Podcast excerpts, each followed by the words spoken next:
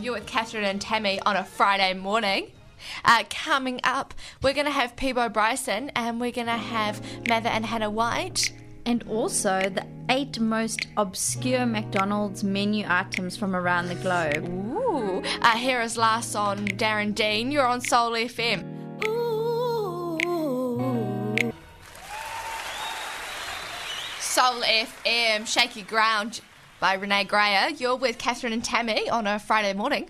These are the most obscure menu items um, at McDonald's from around the world. So in Japan, you've got a fillet um, o shrimp. So they've used battered shrimp patty topped with tempura, um, shrimp tempura.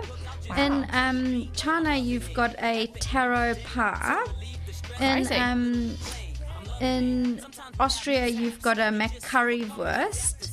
In Taiwan, you've got a rice burger, so they use rice instead of the bun.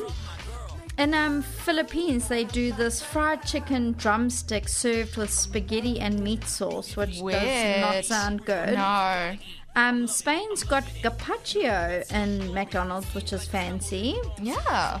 That's super fancy for McDonald's. Yeah, and in China they do this um, soup with noodle, um, noodles, vegetables, and topped with a sausage patty and hard-boiled eggs. Oh. Just on their breakfast What menu. out of that list would you eat, Tammy? Um, I do like gazpacho. I might try that. But I feel like they probably just make it with tomato sauce, Mm, Maybe. you know? And I also like a bit of a, um, a shrimp. I'd probably try the shrimp. I one. would try the rice burger in Taiwan. I do love my rice. I think that's the only one that I would try.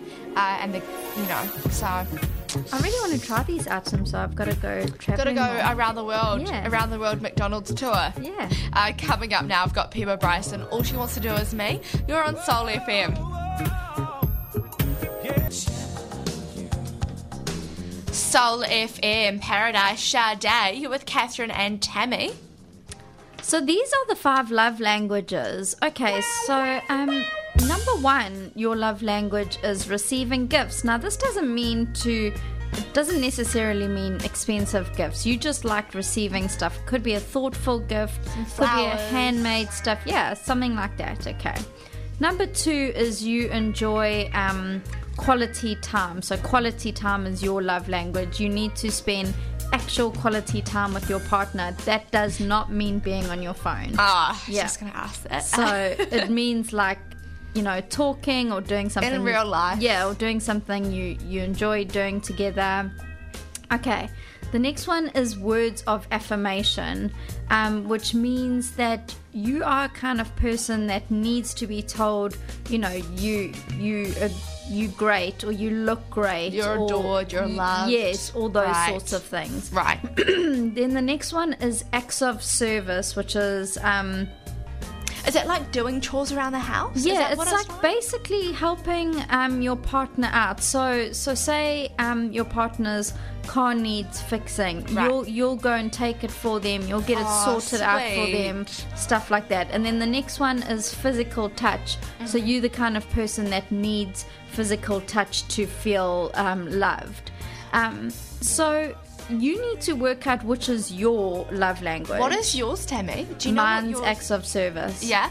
So if someone was to clean the house for you, Oh yes, Ah, that's, me. Mine's physical touch, um, and my boyfriend's is acts of service. Yeah. So it's a bit of a funny combination. So, so this is the thing. what- Whatever yours is, your partner needs to act in that way, and whatever theirs is, you need to act in that way for them.